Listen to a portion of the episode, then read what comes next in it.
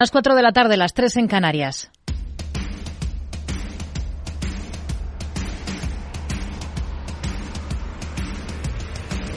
No decida lo que hará el mercado. No se salte las normas de su operativa. No se deje dominar por sus emociones. Mercado Abierto, con Rocío Arbiza.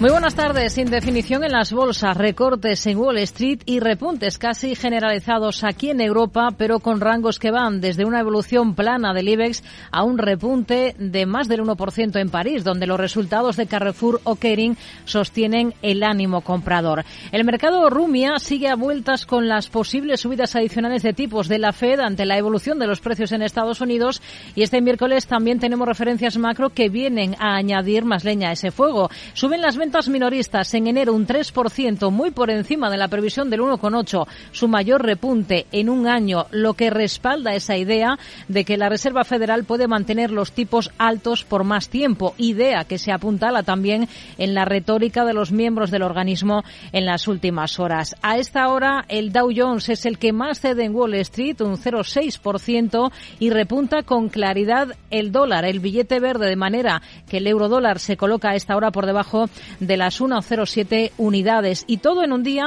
en el que tampoco faltan referencias. Aquí en Europa decepciona la producción industrial de la eurozona porque cae un 1,1% en diciembre, bastante peor de lo que descontaba el mercado. Y por el lado de los precios, la clave está en la inflación nacional. El IPC ha bajado 2 décimas en enero frente a diciembre, pero la tasa interanual repunta otras 2 hasta el 5,9% por el encarecimiento de los carburantes tras la retirada de la subvención. Y la subyacente, aquí en España, escala al 7,5%, un punto preocupante para Roberto Ruiz Escoltes, jefe de estrategia de inversión de Singular Bank. Ese 7,5% sube medio punto en un mes. Tenemos cada vez más presiones salariales. Esto se filtra sobre todo en el sector de servicios, y lo que indica es que la reducción de la inflación va a ser más lenta, más tortuosa de lo deseable. Aunque la vicepresidenta económica, Nadia Calviño, los datos de IPC que muestran que las medidas que hemos puesto en marcha funcionan. El IPC general, el IPC subyacente, ha bajado en enero con respecto a diciembre, y bajan en particular los precios de los alimentos, cuyo IVA hemos reducido. Ahí pondremos uno de los focos esta tarde en el programa, también en los protagonistas empresariales. En Estados Unidos sigue el goteo de cuentas, de cifras, más discreto aquí en España, aunque hoy los resultados de un referente del sector energético los tenemos sobre la mesa. Los resultados de Naturgy, mejores cuentas de su historia en el último ejercicio, con un beneficio de más de 1.600 millones, y espera al menos 5.000 millones de resultado, en este caso bruto, este año, a pesar del golpe de 300 millones del impuesto extraordinario al sector. Francisco Reynés, presidente de Naturgy. Estará alrededor de los 300 millones de euros y la decisión sobre el recurrir o no es algo que se reserva al Consejo. No es necesario tomarla ahora y ya la tomaremos en el momento que se dé. Hoy se ha confirmado, por cierto, que sí que han recurrido el impuesto extraordinario desde el otro sector afectado, el bancario. Tanto la Asociación Española de Banca, la AEB, como la CECA han interpuesto recurso ante la Audiencia Nacional. Y todo en un día en el que desde la Unión Europea se apuntan nuevas sanciones a Rusia en el aniversario de la guerra, por impacto de hasta 11.000 millones de euros. Ursula von der Leyen, presidenta de la Comisión. Avec 9 paquets de sanctions en place, l'économie russe régresse. Et pour faire maintenir... Con medidas, dice von der Leyen, que incluyen restricciones a las exportaciones de tecnologías clave para el armamento ruso, pero también estarán dirigidas contra Irán por su apoyo a este país. A partir de las 4:30 de la tarde vamos a mirar al mundo hipotecario después del repunte incesante del Euribor. Hay opciones para atajar posible morosidad y para no intervenir ese tope de subida de las hipotecas variables. Veremos qué es lo que propone el economista Miguel Córdoba. Una hora más tarde, a partir de las 5:30, hablaremos en Educación Financiera de las rentas vitalicias. ¿Qué ventajas y qué riesgos tienen? ¿Cuánto se contrata este producto en nuestro país? ¿Para qué edades conviene más? ¿Cuál es, además, su tributación? Vamos a salir de dudas esta tarde con el profesor de Economía Financiera y miembro de Social and Business Research Laboratory, Jorge de Andrés. Y en el tramo final del programa, a partir de las 6, tendremos consultorio de bolsa.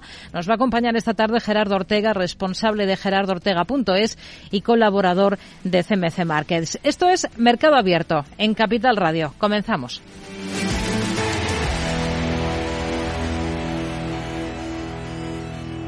Mercado Abierto con Rocío Arbiza.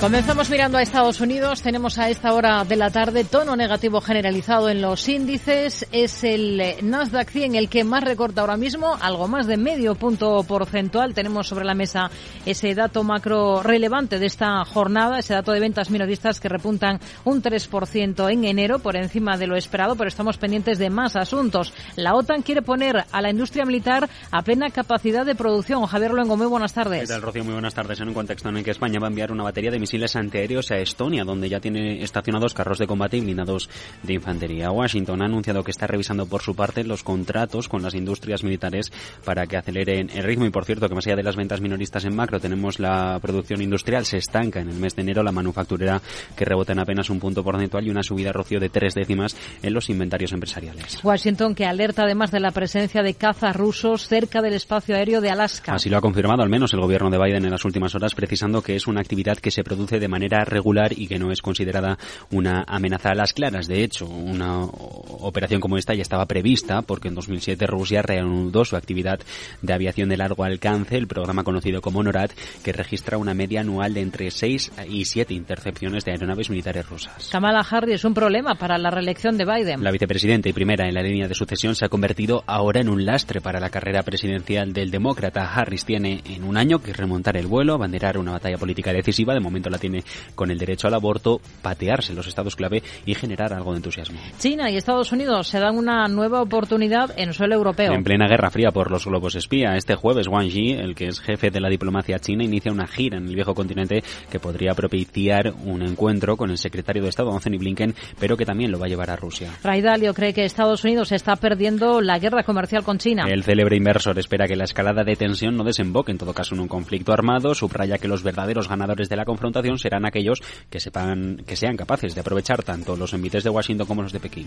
La Comisión de Bolsa y Valores de Estados Unidos aprieta la soga de las criptomonedas en una ofensiva regulatoria total. La acción puede empujar a la baja el precio de los activos digitales. Según estos expertos de mercado, durante el alcista del 21, el precio del Bitcoin lideró el crecimiento de capitalización de las stablecoins, mientras que durante el bajista del 22 ocurrió todo lo contrario. Los principales banqueros de Estados Unidos optimistas ante un posible aterrizaje suave de la economía. Goldman Sachs o Banco América advierten que las empresas estadounidenses están aguantando más de lo previsto. El índice de apetito del S&P muestra un menor riesgo de los inversores, de hecho sigue siendo negativo, con aversión al riesgo que cae al nivel más bajo desde noviembre. Warren Buffett apuesta por Apple, se va de TSMC y de los bancos. Y es algo que no es habitual, porque Berkshire Hathaway, su brazo inversor, se ha deshecho posiciones al poco tiempo de comprarlas. Normalmente suele mantenerlas en el largo plazo. Según la última presentación ante la SEC, en el primer trimestre vendió casi la totalidad de lo que había sido una participación de $8.300 millones en Verizon, que había comprado a finales del 20. Mientras Michael Burry se hace con títulos de Alibaba, Skywest y MGM. También es un documento que ha presentado ante la Comisión de Bolsa y Valores. Skywest, por cierto, es el motor de crecimiento para los ingresos del fondo de esta persona que abrió la puerta a la crisis de la subprime.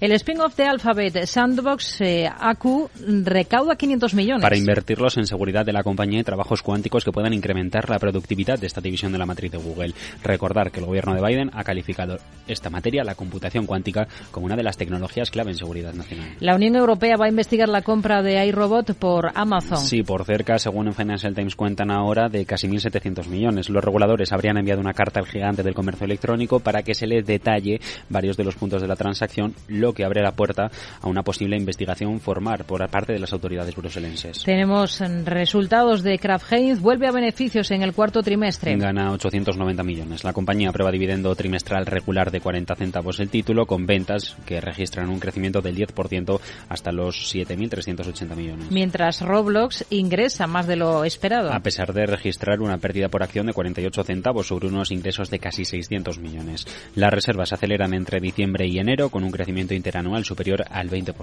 Y Reddit apunta una salida a bolsa en la segunda mitad del ejercicio. De momento no es oficial, pero lo publica el sitio web The Information, donde apunta varias fuentes que mantienen actualizados los documentos de estreno en los mercados mercados cuando apuntan se den mejores condiciones generales por vuelta al crecimiento de las tecnológicas y por la ausencia de la volatilidad.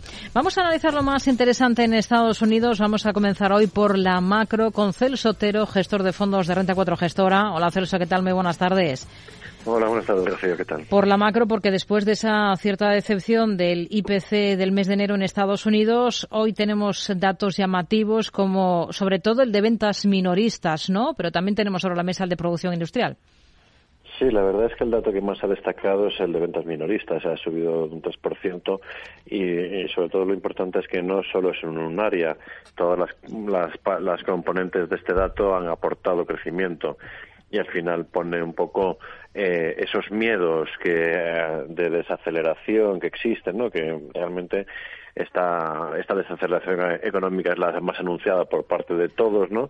Y lo que estamos viendo es que todavía el crecimiento sigue estando ahí, la inflación que se va desacelerando parece que se va desacelerando a menor ritmo y nos encontramos con una foto que vemos un mundo que, pues que sí, dices, tiene mayores costes de financiación, que puede desacelerarse y demás por los efectos de los bancos centrales, pero lo que estamos viendo es que todavía se mantiene muy fuerte y que con la mayor actividad que paulatinamente se va dando en China, donde han estado ahorrando durante mucho más tiempo que en los países occidentales, pues estamos viendo que esa inflación y esa demanda fuerte a nivel global puede mantenerse durante más tiempo y eso podría provocar que un entorno de tipos de interés más elevados durante todo el ejercicio es lo que puede ser más probable finalmente. Tenemos algunos resultados empresariales que están haciéndose notar de forma clara en las cotizaciones esta jornada. Por ejemplo, las cifras de anoche de Devon Energy están haciendo que el valor recorte más de un 11% a esta hora de la tarde. Es uno de los más castigados. Antes de la apertura de esta sesión hemos conocido los resultados de Kraft Heinz. ¿Cómo los ha visto?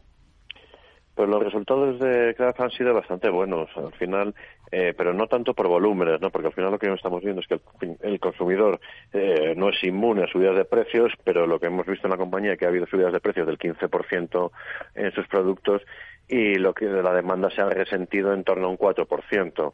Al final, bueno, cuatro largos, cerca de un 5%. Al final lo que estamos viendo, eso al final es una foto que provoca un crecimiento de ingresos importante y por ende una mejora de márgenes. Al final la compañía guió hace unos trimestres, bueno, hace unas semanas a la baja las cifras del 2023, pero viendo un poco cómo es la evolución de estos resultados, pues podrían haber pecado algo más de pesimismo frente a lo que estamos viendo los números.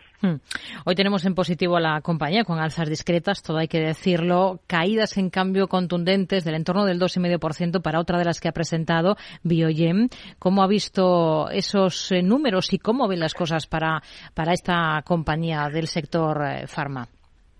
Al final, bueno, la compañía hoy sí es verdad que está cayendo, pero viene de una subida muy fuerte en los últimos meses tras su fármaco contra el Alzheimer, ¿no? Al final lo que estamos viendo en las cifras de la compañía es que han estado bastante en línea, sí que ha puesto un poco en perspectiva, ¿no? Esos nuevos lanzamientos y ve que puede que no sean todo lo rentable que se puede esperar durante este ejercicio y que no contribuyan a un crecimiento extraordinario durante el 2023, pero sí que va marcando un poco una buena línea de crecimiento de ventas en el medio plazo, ¿no? Sí. Debido a que la compañía se está centrando con el cambio directivo, el último que ha habido en la compañía, en buscar nuevos productos para ese crecimiento de largo plazo. Está desinvirtiendo de algunos productos, está poniendo a la venta de algunos compuestos que tenía o en fase de desarrollo o que ya estaban algo más amortizados y para darle un perfil más de crecimiento de la compañía que a nosotros siempre nos parece muy interesante. Citábamos hace un instante el varapalo de Devon Energy tras sus últimos resultados al cierre de la última sesión. Todo lo contrario vemos en Airbnb. Está disparada más de un 12%. Presentaba al cierre, cerraba el último ejercicio con su primer año rentable, con un beneficio neto de cerca de 1.900 millones de dólares. ¿Qué le parece? ¿Se fijaría en este valor? Esto es un valor que tenemos en cartera, tanto en los fondos de tecnología como en el fondo global, ¿no? Al final es una compañía que durante la pandemia lo pasó muy mal. Al final todo lo que estamos viendo ahora mismo en gran parte de las tecnológicas, del despido de personal y demás, lo tuvo que hacer ella debido a lo que se paralizó el turismo, ¿no? Entonces se vio totalmente afectada y redujo de manera significativa su plantilla.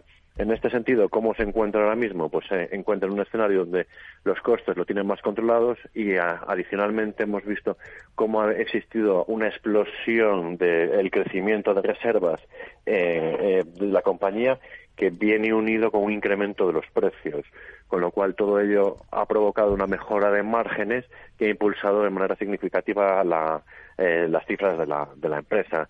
Y es una empresa que nos gusta porque también, adicionalmente a esto, pues es que está cotizando con bastante descuento frente a los números de hace un par de años y con unas cifras mucho más sólidas de las que tenían de esa época. ¿Qué es lo que espera de los resultados de Cisco Systems al cierre de la sesión de hoy en Estados Unidos? Pues al final Cisco, en cuanto a expectativas, vemos un crecimiento bastante plano respecto al año anterior, ¿no? En torno a los 85 centavos por acción frente a los 84 del mismo periodo del año pasado, en un entorno donde las expectativas sobre el gasto de las empresas pues no es muy halagüeño, ¿no? Al final llevamos una temporada larga, a medida que ha ido la Reserva Federal subiendo tipos de interés, hablando de que viene el lobo, y lo que está provocando es que muchas de las compañías estén reduciendo su CAPEX y demás para cara al medio plazo. Entonces, en ese sentido, se podría ver más afectado en los próximos trimestres. Siempre se miran con lupa los cambios de Warren Buffett en su cartera. Sabemos que Berkshire Hathaway, lo hemos contado, ha recortado su participación en el fabricante de chips taiwanés TSMC, también en algunos bancos en el cuarto trimestre, mientras que refuerza su participación en Apple. ¿Ustedes serían compradores ahora mismo de la compañía, de Apple? Pues nosotros no tenemos acciones de la compañía. Sí que nos parece que es una compañía que está muy bien gestionada, que hemos visto cómo sus márgenes han ido evolucionando al alza durante todos estos ejercicios, ¿no? Pero el problema es que al final la valoración de la compañía es bastante exigente y que hay distintas partes de sus segmentos. Por ejemplo, los iPads están decreciendo, en los móviles sí que crece, pero de una forma más paulatina, está creciendo principalmente vía precios, es la parte principal, y luego lo que sí que está mejorando el margen es un poco ese paso más hacia el software, ¿no? Que es un poco lo que puede seguir mejorando el margen. El problema que vemos es qué existe más capacidad de sorpresa al alza o a la baja, ¿no? Es decir, cuando tú tienes los márgenes en máximos, tus ventas no estamos viendo un catalizador claro hacia un incremento sostenible de las ventas, que puede ser de doble dígito en una compañía que vale 2,4 trillones, pues la parte de decepción puede ser mucho más elevada que la de sorpresa positiva. Por eso en nuestra ecuación de rentabilidad-riesgo pues no estamos dentro de una compañía. Y hablando de carteras seguidas, el famoso inversor Michael Burry, que saltó a la fama antes de la crisis financiera de 2008 apostando contra el sector inmobiliario estadounidense, sabemos que ha hecho grandes apuestas en China antes de la reapertura del país, ha sumado una nueva posición en JD.com, también en el gigante tecnológico Alibaba, las dos cotizadas en Estados Unidos. ¿Tendrían exposición alguna de las dos? Bueno, tenemos exposición a ambas. Es decir, en los fondos que he comentado, en el de tecnología y en el global, tenemos exposición a ambas compañías.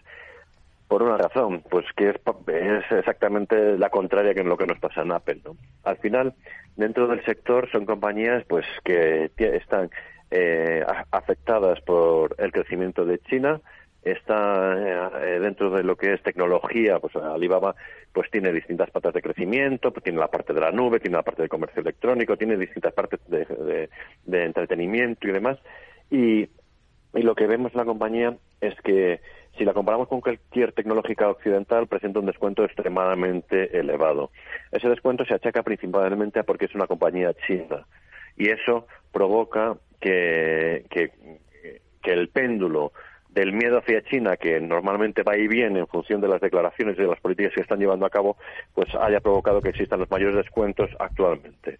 Eso se une a la situación de COVID, que ha provocado un cierre de la economía y que las acciones chinas también coticen con descuentos. Por lo tanto, al final estamos comprando en un momento donde existe un pesimismo más elevado sobre este tipo de compañías que vemos con un crecimiento que han sido muy elevado y que consideramos que puede mantenerse elevado de cara al medio largo plazo. Y esas son las razones principales por las que las mantenemos en cartera. Celso Otero, gestor de fondos de Renta 4 Gestora. Gracias, muy buenas tardes. Muchas gracias a vosotros, buenas tardes.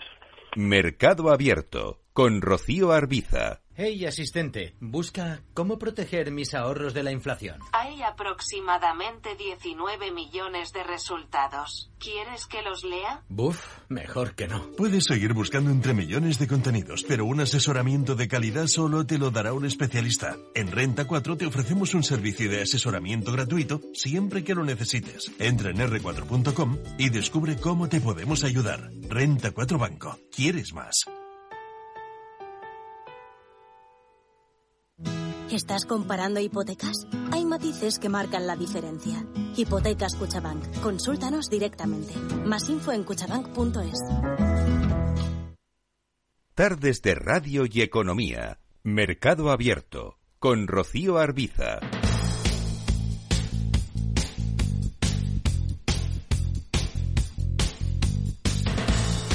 Momento de mirar a la bolsa española cuando queda poco más de una hora para que termine la sesión aquí en las plazas europeas. Tenemos en positivo al IBEX con una subida del 0,26%. Está el selectivo en 9.286 puntos. Hoy con protagonismo para Naturgy, consigue los mejores resultados de su historia. Gana más de 1.600 millones en el último ejercicio. Selena Niezbala, muy buenas tardes. Muy buenas tardes. Lo que supone un incremento del 35% respecto a un año antes. La energética logra por su parte un EBITDA consolidado de 4.954 millones. Esto es un 40% más respecto a 2021 en un año marcado por la escalada de los precios de la energía. Naturgy también espera cerrar un acuerdo razonable, ha dicho, con la argelina Sonatrach sobre el precio de su contrato de aprovisionamiento de gas natural. Así lo ha confirmado el presidente de esta compañía, Francisco Reynés, durante la rueda de prensa de presentación de resultados. Tendremos que gestionar los contratos de aprovisionamiento de gas por tubo. Fuimos capaces de cerrar un año 2022 con un acuerdo razonable con nuestro proveedor Sonatrach, pues en el año 2023 esperamos lo mismo, estamos aún en ello.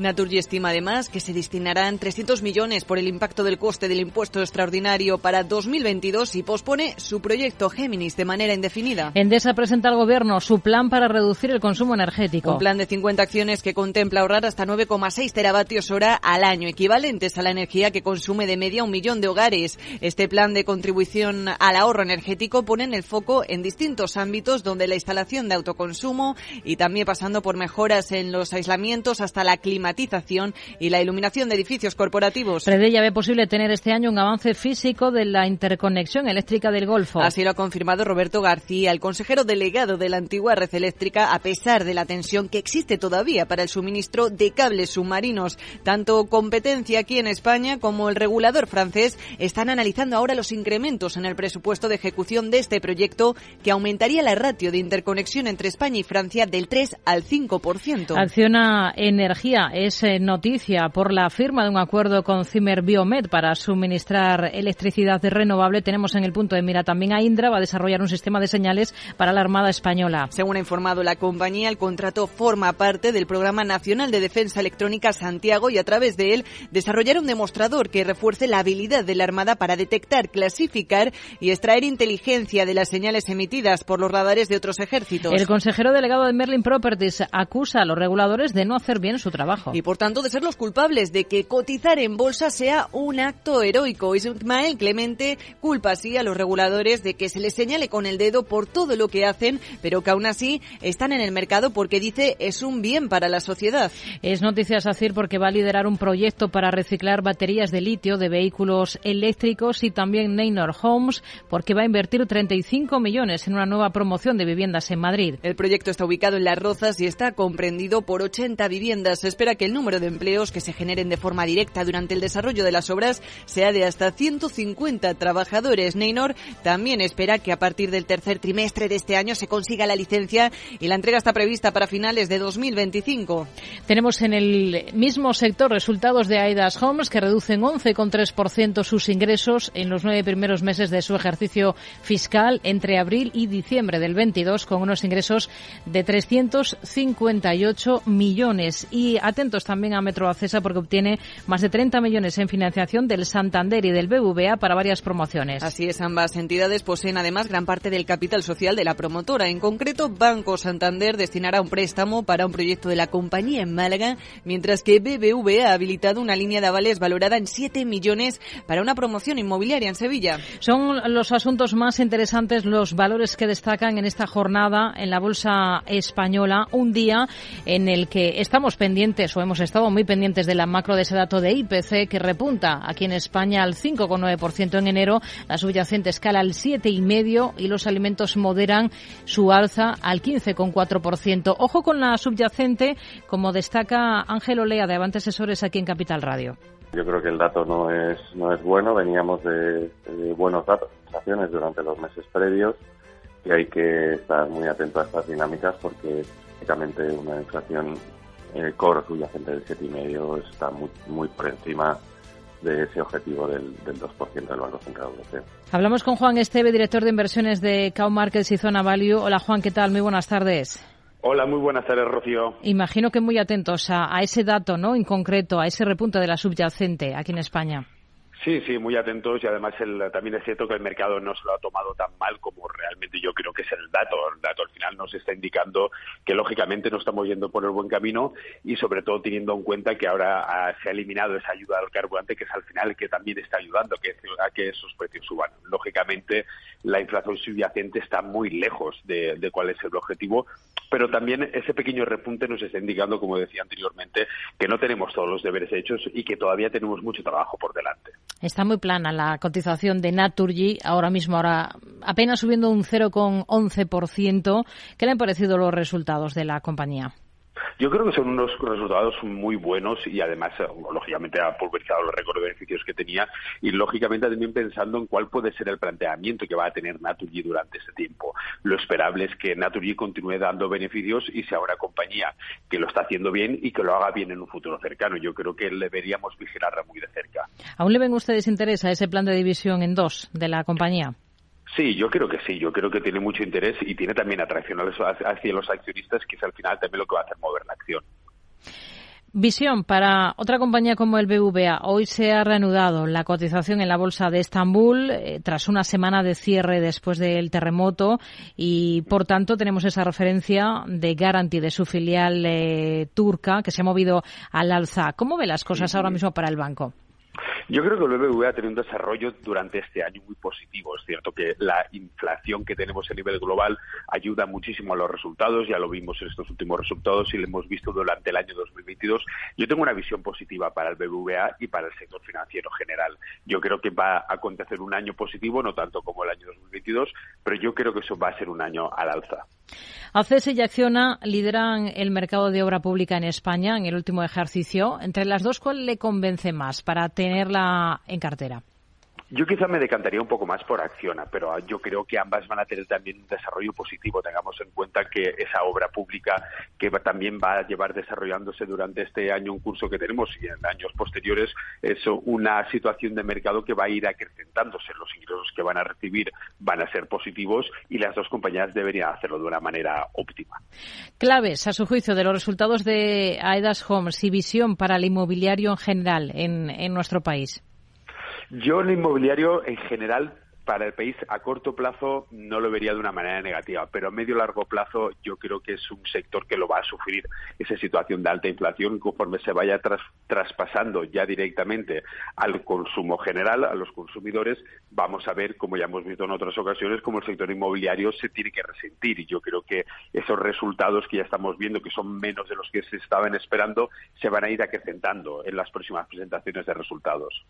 Tenemos a Vidrala en el punto de mira porque abona dividendo. ¿Le gusta la compañía? Sí, ya habéis una compañía que siempre me ha gustado y además también en esas nuevas adquisiciones que hicieron la semana pasada en compañías brasileñas, yo creo que es una compañía que tiene muchísimo recorrido, está bien posicionada tanto en el mercado nacional como internacional y además es líder en su sector. Yo creo que es una compañía muy a tener en cuenta en una cartera. Técnicas reunidas. La Audiencia Nacional anula una sanción a la compañía de 143 millones que se le impuso en el año 2018. ¿Cómo ven las cosas ahora para una compañía como esta? Yo creo que también está por buen camino. Lógicamente creo que lo hemos visto subir cerca de un 2% por efectivamente por esta noticia y creo que también que vaya muy ligada también al sector petróleo, al sector gas, al sector energético, le va a favorecer también en este impasse que tenemos. Aunque yo para largo plazo, muy largo plazo, no lo tendría muy en cuenta. Yo quizá para el medio o corto plazo creo que es una compañía que también la podemos tener en cuenta para una cartera. Juan Esteve, director de inversiones de Cow Markets y Zona Value. Gracias, muy buenas tardes. Un placer, buenas tardes.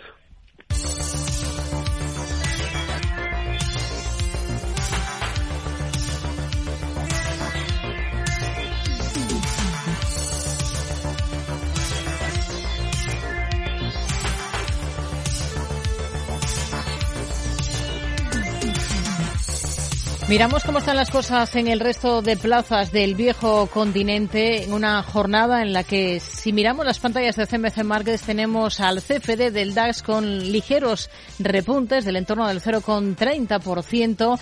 Está repuntando la bolsa francesa, el selectivo CAC 40, algo más de un 1%. El contado es la plaza más animada hoy en el viejo continente. En una jornada con ligeros avances para la bolsa de Londres y también con tono positivo muy discreto en la bolsa italiana, mientras el selectivo europeo Eurostoxx 50 camina con alzas del entorno del 0,75%. En un día marcado sobre todo por la presentación de resultados, Elena Niezbala. Así es, pero tenemos que empezar este repaso por el viejo continente deteniéndonos en Lufthansa, porque una grave avería en los sistemas informáticos de la aerolínea alemana ha desencadenado este miércoles en varias cancelaciones y retrasos en sus vuelos. La aerolínea ya ha informado de que la avería se ha producido por los trabajos de reparación en un tramo de las líneas ferroviarias en Frankfurt, después de que una excavadora haya cortado varios cables de fibra óptica de Deutsche Telekom y haya creado una avería en varios barrios de Frankfurt, por lo que tenemos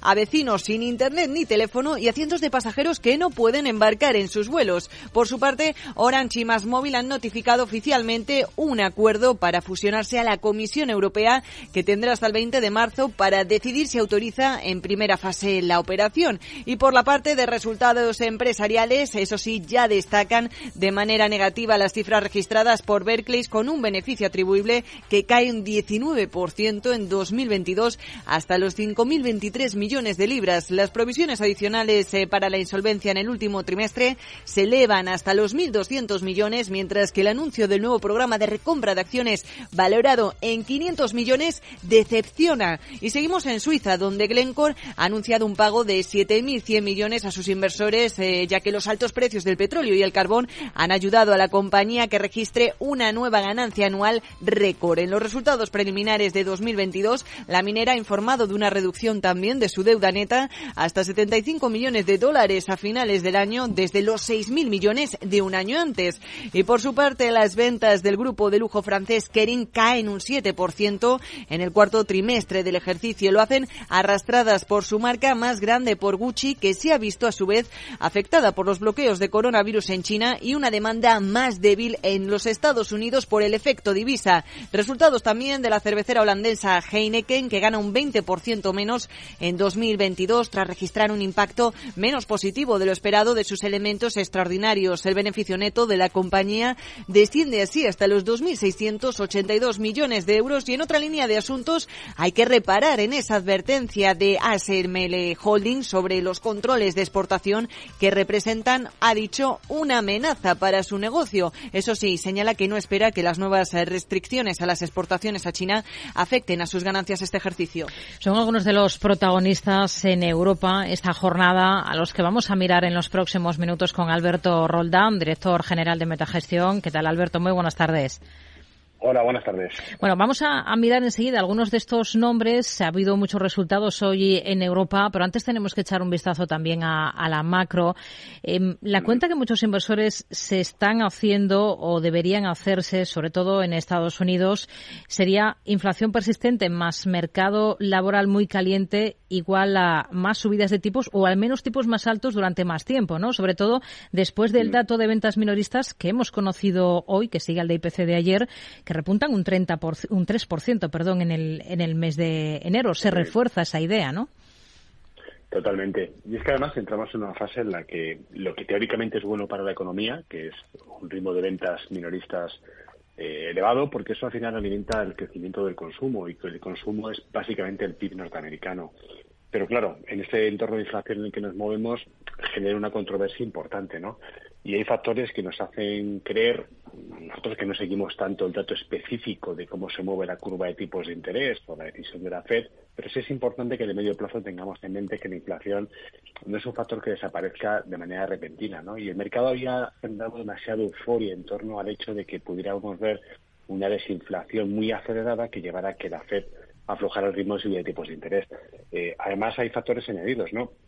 Brainard, por ejemplo, que es uno de los miembros de la Fed más dovish, la posible salida del comité hace también alimentar las apuestas de que la Fed pueda mantener ese tono un poco más hawkish de cara a las próximas reuniones. Y la reacción del mercado de deuda no está siendo liviana. Estamos viendo que hay un repunte importante en las tires de la deuda en los últimos días, que hace ver que, bueno, efectivamente esta vuelta hacia niveles del 3,80, donde creemos que puede dirigirse a corto plazo la deuda, pues están indicando eso, que en las próximas reuniones podremos ver subida de tipos, no a lo mejor en la cuantía elevada, sino más prolongada en el tiempo. Tenemos al bono estadounidense a 10 años en cotas del 3,77%. Si nos enfocamos en valores en Europa, hoy tenemos que estar muy pendientes del mercado francés, que es el que más destaca. Tenemos al sector de lujo en el punto de mira allí, Kering, que está subiendo tras sus resultados, también atentos a Louis Vuitton después de nombrar a un productor musical como su nuevo diseñador de ropa masculina. ¿Cuál de las dos compañías de lujo le convence más? Pues es complicado, ¿no? Porque es un sector que ha cogido una atracción muy buena a los inversores desde hace unos años. El año pasado se comportó muy bien, pero el par especial entre Kering y Louis Vuitton ha sido netamente positivo para Louis Vuitton. ¿Cuál es el problema? Pues que para nosotros cotiza múltiplos un poco inaceptables, ¿no? Creemos que estos múltiplos de, en el caso de Louis Vuitton, cercanos a 30 veces beneficios, por mucha calidad que estemos pagando en el modelo de negocio, son ciertamente algo exagerados, ¿no? Y en el caso de Kering, pues lo que hace es cotizar con un descuento, pues porque al final tiene deudas, un modelo de negocio más inestable, un poco de peor calidad, y está algo justificada. Nosotros no estamos en el lujo, no porque no nos guste, no porque no reconozcamos la calidad enorme que tienen estas compañías, sino porque a estos múltiplos nos parece que es un precio desproporcionado. Por seguir en el mercado francés, tenemos muy animada la cotización de Carrefour, con alzas de más del 8%. También otra del sector, Ahold, es protagonista por sus resultados. Carrefour los presentaba al cierre de la última sesión. ¿Cómo ve las cosas para estas dos compañías? Bueno, en el caso de Ahold, hoy está teniendo un comportamiento muy bueno, estuvo más de un 7, y es que las cifras de resultados que ha publicado han sido buenas, sobre todo en la parte del margen operativo. Hay que recordar que este sector de distribución se mueve con márgenes muy estrechitos, entonces pequeñas décimas de variación impactan mucho la cuenta de resultados, ¿no? Es el caso de Ahold. Nosotros nos parece que realmente la situación de inflación tan particular que vive Europa, con repercusión de costes sí o no en determinados productos, las posibilidades de que el consumo se desacelere, nos hace tener algo de cautela, ¿no? Le damos el valor que merecen estos modelos de negocio, que siempre nos han parecido interesantes, pero quizá por una cuestión solamente de oportunidad relativa estamos mirando más a otras compañías. En Londres, por ejemplo, tenemos en el punto de mira al sector minero. ¿Cuáles han sido, su juicio, las claves de los resultados que ha presentado Glencore? Estamos hablando de cuentas récord, ¿no?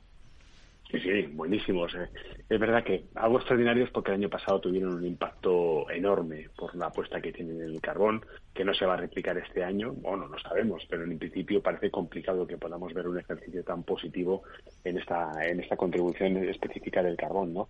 Ellos siguen muy centrados en el crecimiento de la parte minera, industrial, en el níquel y en el cobre como eje troncal de la parte de crecimiento en esta área de negocio, y luego el marketing, que le permite tradear pues diversos materiales, ¿no? Son cifras buenísimas para una compañía que cotiza por debajo de 4 veces beneficios y que va a devolver atención en los próximos años, solamente en este año, el 10% de su market cap. Es espectacular. Estamos hablando de una rentabilidad solamente día por la recompra de acciones y el reparto de dividendo de más del 10%, insisto, para una empresa que cotiza por debajo de 4 veces beneficios.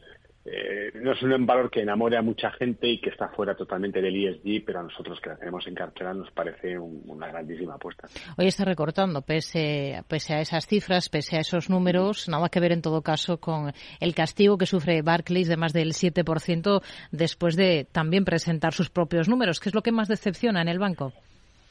Lo hemos comunicado, Rocío, y lo hemos comentado en las semanas precedentes, que el mantra de la banca europea se está desacelerando claramente, ¿no? Estamos viendo como que cada vez que una compañía, un banco publica algo por debajo de lo esperado, no tanto los españoles, pero sí el resto de banca europea, lo hemos visto en bancos nórdicos, alemanes, en los británicos especialmente, los suizos, pues están aflojando, ¿no? Y si les acaba el motor que están suponiendo ahora mismo, digamos, la dinámica de tipos de interés, pues empiezan a aflorar cosas como, por ejemplo, pues la partida de costes, la corrección que hacen en algunas partidas de cuenta de resultados, como ha pasado en el Barclays, ¿no? Que ha decepcionado en las cifras del bottom line de la cuenta de resultados. Yo lo intento alertar un poco de esta situación tan overcrowded, ¿no? De estar invertidos en una temática especial, porque cuando se acaba la misma dices, ¿y ahora qué? Y es lo que quizás está pasando en los bancos. Ha llegado a caer un 10% Barclays hoy, que no es poca cosa. Los de Heineken, ¿cómo ha visto los resultados? ¿Está subiendo en bolsa la compañía cervecera? Muy buenos. La verdad es que han crecido en volúmenes, han crecido en todas las áreas de negocio geográficas donde están presentes, Europa, América, Asia Pacífico, y el crecimiento orgánico ha sido muy potente, más del 20%, ¿no? Yo creo que está justificado. Nosotros, de nuevo, no tenemos presencia en este sector, es un tema puro de valoración, pero hay que reconocer que las cifras han sido buenas. Tenemos también en el punto de mira Lufthansa, no solo por la suspensión de vuelos por problemas informáticos, también porque hay una alianza con Volotea en plena concentración del sector en Europa. ¿Tienen exposición ahora mismo aerolíneas? Sí, porque creemos que desde hace tiempo vimos que era el momento de comprar aerolíneas. Las aerolíneas siguen una dinámica que es muy específica. Cuando peor les va es cuando mejor opción de compra tienen, y cuando mejor les va es cuando más hay que vender, ¿no? Y es de donde vemos que vienen las aerolíneas europeas. Nuestro posicionamiento está más en Ryanair, donde indiscutiblemente es la compañía líder en Europa y tiene unas fortalezas intrínsecas que hacen que sea un modelo prácticamente irreplicable, mientras que en las aerolíneas más convencionales, tipo Viaje, Lufthansa, Air France, etcétera, vemos que hay ciertas debilidades, ¿no? Bien sea por el balance, la deuda o el modelo de negocio. Y, por ejemplo, Lufthansa, pues estamos viendo, ¿no?, que una pequeña avería que no se causaba por ellos ha provocado una caída por completo de la operación, ¿no? Ese es el riesgo de las aerolíneas, pero aún así nosotros pensamos que es un sector donde puntualmente este año quizá veamos todavía una continuación de lo que hemos visto desde finales del año pasado, que es un rebote muy importante. Pues nos quedamos con esta visión para todos estos valores. Alberto Roldán, director general de Metagestión, gracias. Muy buenas tardes.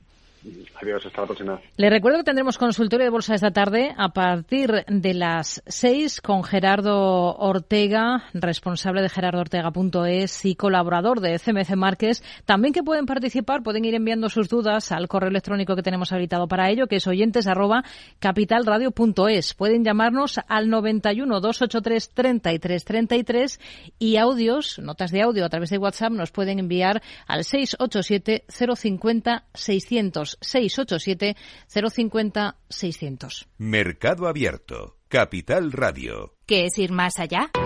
Con Arval podrás llegar donde te propongas de la forma más sostenible y desplazarte como y cuando necesites con una oferta de renting sostenible, segura y conectada.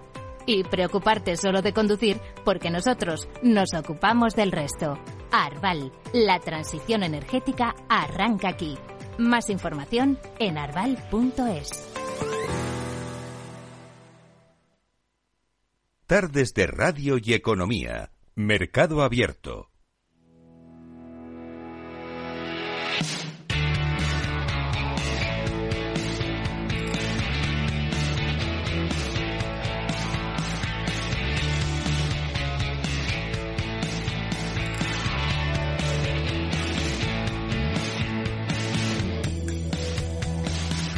Todavía no se puede cantar victoria sobre el control de la inflación. El mensaje del Banco Central Europeo está muy claro. Habrá más subidas de tipos y eso trae aparejadas varias consecuencias. Una de ellas tiene que ver con las hipotecas. Esta semana el Euribor, el tipo al que están referenciadas las hipotecas, la mayoría de las hipotecas variables aquí en España, ha llegado al 3,51% en su cotización diaria, nuevo máximo desde diciembre de 2008. ¿Cómo afrontarlo?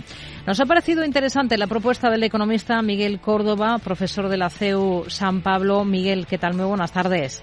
Hola, buenas tardes, Rocío. Encantado de estar con vosotros. Bueno, hipoteca segura es como le ha llamado a esta propuesta, que enseguida le pido que explique en detalle, pero antes, por ponernos un poco en contexto.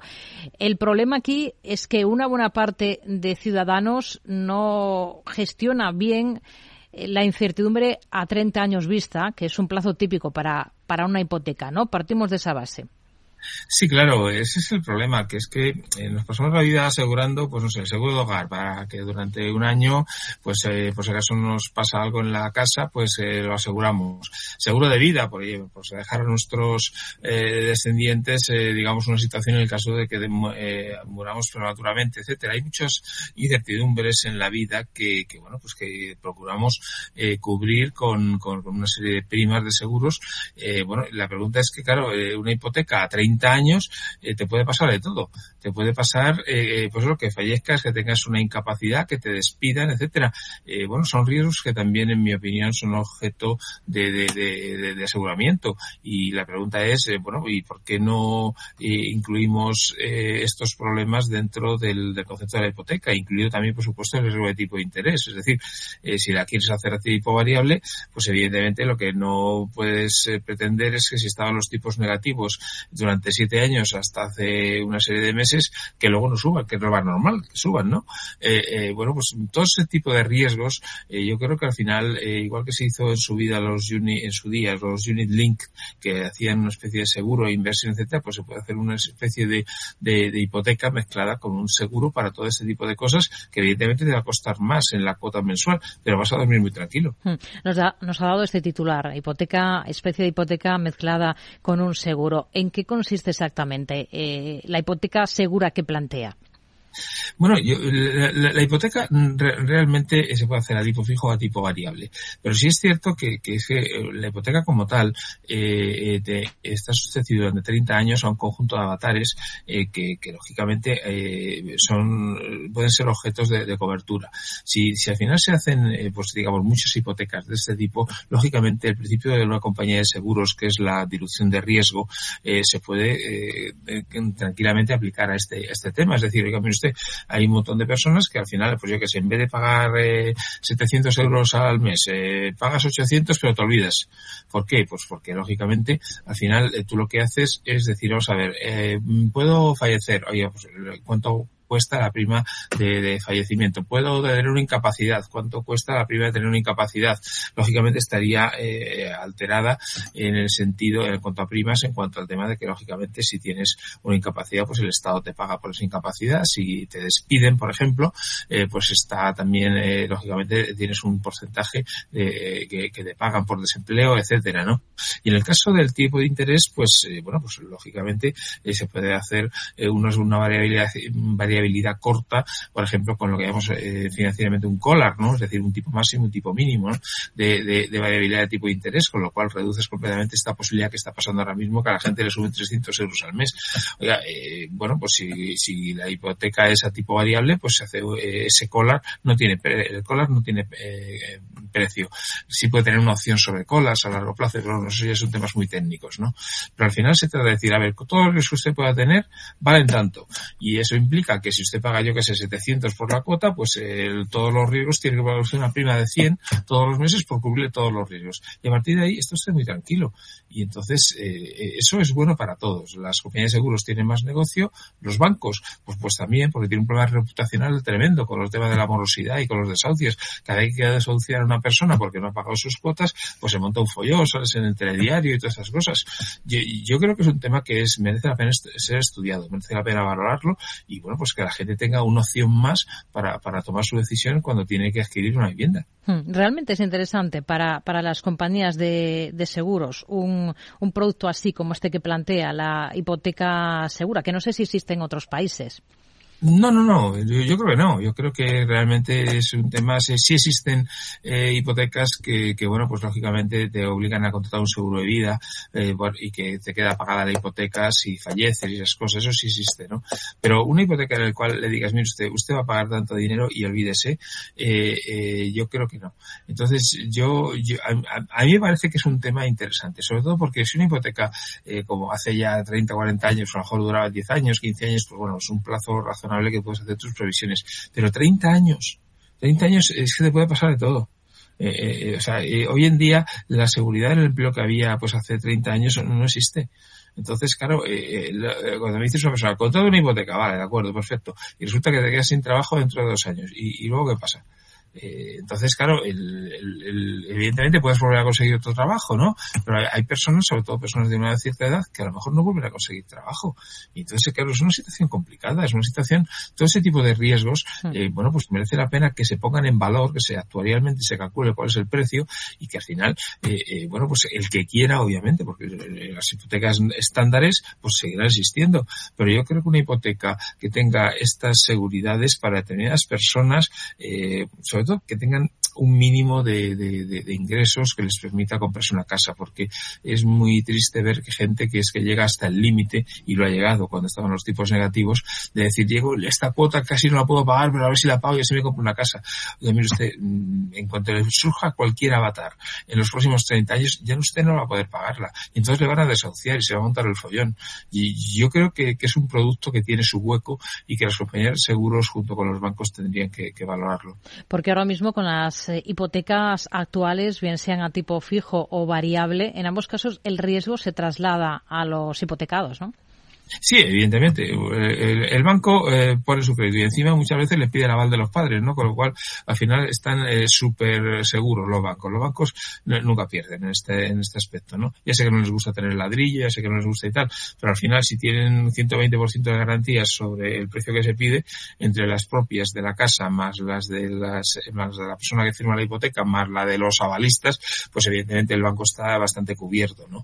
Entonces, claro, el banco en ese aspecto únicamente te pierde reputación, pero al final lo que está muy claro es que una persona se enfrenta a la incertidumbre absoluta durante 30 años y bueno, pues salvo que pida, pues por ejemplo, una cantidad que no sea excesiva en relación a su renta disponible, pues yo lo fijaría en un 30% más o menos de renta disponible para vivienda, pues salvo esos casos, pues es que si vas al 50% o al 60% de los ingresos familiares, como ocurra cualquier situación complicada que reduzca tus ingresos de forma radical, pues es que automáticamente esta persona está condenada. Es que no tiene opciones. Y al final el banco, obviamente, pues tiene su póliza y en esa póliza pues dice claramente que si no le pagas 3 cuotas, pues oye, mire usted se va a la calle y yo vendo el piso, yo me lo adjudico y usted se queda con una mano delante y otra detrás. Me parece que sí que merece la pena que ese aseguramiento que tenemos también para el seguro de hogar, para el seguro de accidentes de tráfico, para el seguro de vida, para otro tipo de seguros, pues un seguro de hipoteca yo con unas características más o menos globales, yo creo que merecería la pena, que es un producto a explorar. Es una opción que pone sobre la mesa esta hipoteca segura para evitar que lleguemos a problemas como los que estamos viendo ya actualmente, y por lo que se plantean algunas medidas como esa propuesta de topar las hipotecas variables. ¿Qué le parece? Pues me parece que no tiene ningún sentido, porque una hipoteca es un contrato bilateral entre dos partes privadas, por una parte el hipotecado y por otra parte el banco. Pues se supone que el hipotecado ha tomado su decisión en función de que evalúa esos ingresos que tiene y que prevé tener durante los próximos 30 años. Pero claro, el planteamiento está en que si los tipos estaban negativos durante 7 años, el gran problema que tenemos con esta historia es que dicen, no, yo es que mire, como si es una hipoteca tipo variable, voy a pagar menos que si si es a tipo fijo. El tipo fijo estaba en un y pico, al 2%, hace un año más o menos.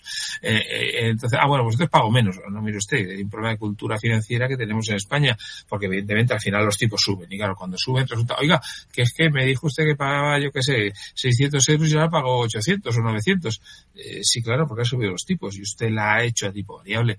Yo no sé, no estoy seguro si los bancos realmente informan adecuadamente a sus clientes de los tremendos riesgos que supone este tipo de cosas. Entonces, claro, lo que hemos dicho antes, si una persona realmente está en una situación en la que está al límite y ajusta su cuota para comprar la casa que le gusta y tal, con tipos negativos, pues en 30 años lo lógico es que suban, ¿no? Entonces, claro, cuando suben dicen, anda, pues ya mi renta disponible no me da para pagar la cuota de la hipoteca.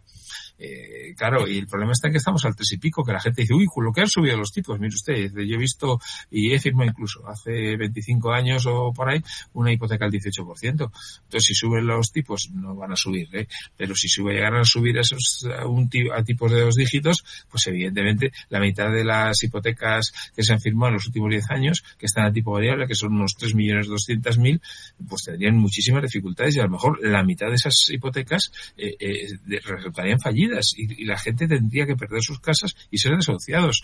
Realmente creo que es un problema social muy importante y que no se arregla con decir que se topen las hipotecas, porque es que yo creo sinceramente que los planteamientos estos que hace Podemos no tienen sentido en una economía libre de mercado. Las personas son mayorcitas, tenemos derecho a elegir nuestros compromisos y lógicamente lo que tenemos que asumir las consecuencias de esos compromisos. O sea, no es simplemente, bueno, pues que salga el Estado y que le diga al banco, oye, pues no le cobres. No puede ser. Ese planteamiento yo creo que es el que es incorrecto, más bien prosoviético, que aquí se hace lo que dice el Estado y ya está, pero ese no es el planteamiento. El planteamiento es que la gente sea consciente de los riesgos que asume y que si tiene un producto adecuado que le permita eludir esos riesgos, pues que lo contrate.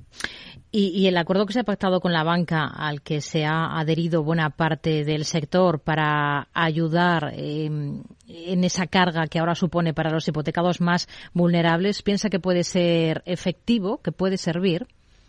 Bueno, es un acuerdo que entra dentro de lo razonable del momento en que básicamente se basa en alargar los plazos de la hipoteca. Es decir, yo esas cosas las puedo entenderlas.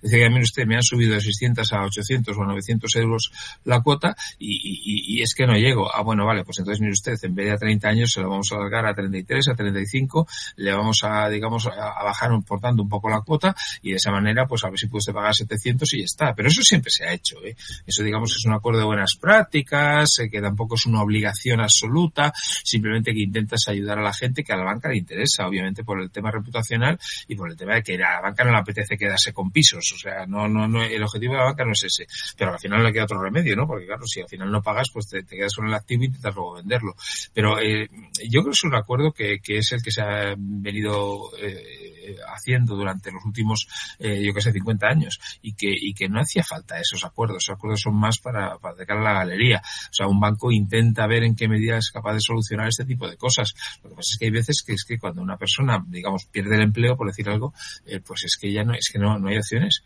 Porque al final dice, mire ustedes que me está pagando el 60% durante 6 meses y luego el 50% durante, año y medio. Pero es que resulta que es que ya no tengo posibilidad de trabajo porque no tengo una formación, etcétera. Y es que no voy a poder pagarlo. Pues al final el banco se queda con el piso, claro. Entonces yo lo que intento es que esos riesgos se puedan poner en valor, actualmente hablando, y que, bueno, pues que al final le digas a la gente, que mire usted puede pagar esta cantidad asumiendo los riesgos y usted puede pagar esta otra cantidad estando cubierto de los riesgos. ¿Qué quiere usted? Y entonces que la gente elija una de las dos opciones. Pues nos quedamos con este planteamiento, con esta idea sobre la mesa. Miguel Córdoba, economista, profesor de la CEU San Pablo, gracias por acompañarnos aquí en Mercado Abierto. Muy buenas tardes. Buenas tardes, encantado de estar con vosotros. Hasta otro día.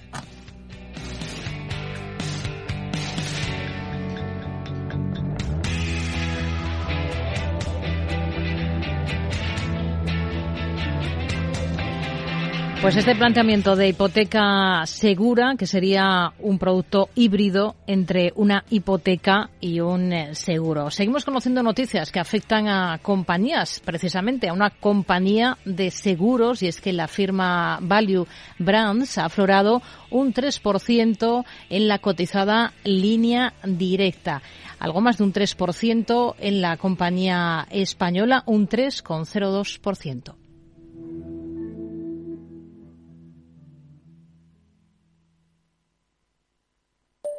Mario, que eso de que no te da tiempo a pillar el tren. No te preocupes, que lo he mirado y hay un tren cada hora. Así que nada, salsero, duchita fría, cafetito para la resaca y ya te estás viniendo, que está tu ahijao y toda su clase esperándote. Niños, saludad al Tito. ¡Tito! En Renfe tenemos la mayor frecuencia de trenes de este país. Nadie te da más. No todos los trenes son como Renfe. Renfe, tu tren. ¡Vaya acción! ¿La has visto? ¿Qué acción? ¡Una acción gratis! Ahora consigue una acción gratis por hacerte cliente de XTB y descubre cómo se siente un inversor en bolsa. Descarga la app de inversión de XTB, hazte cliente, haz tu primer depósito de cualquier importe y disfruta de tu acción gratis para empezar a invertir. Invertir implica riesgos. Términos y condiciones de la promoción en xtb.com. Si quieres conocer mejor las empresas con las que trabajas, empieza por Informa. Compruébalo con 3 informes gratis, el nuestro para que nos conozcas más y los 2 que tú elijas para tu negocio. Solicítalos ya en Informa.es. Informa, líder en información empresarial.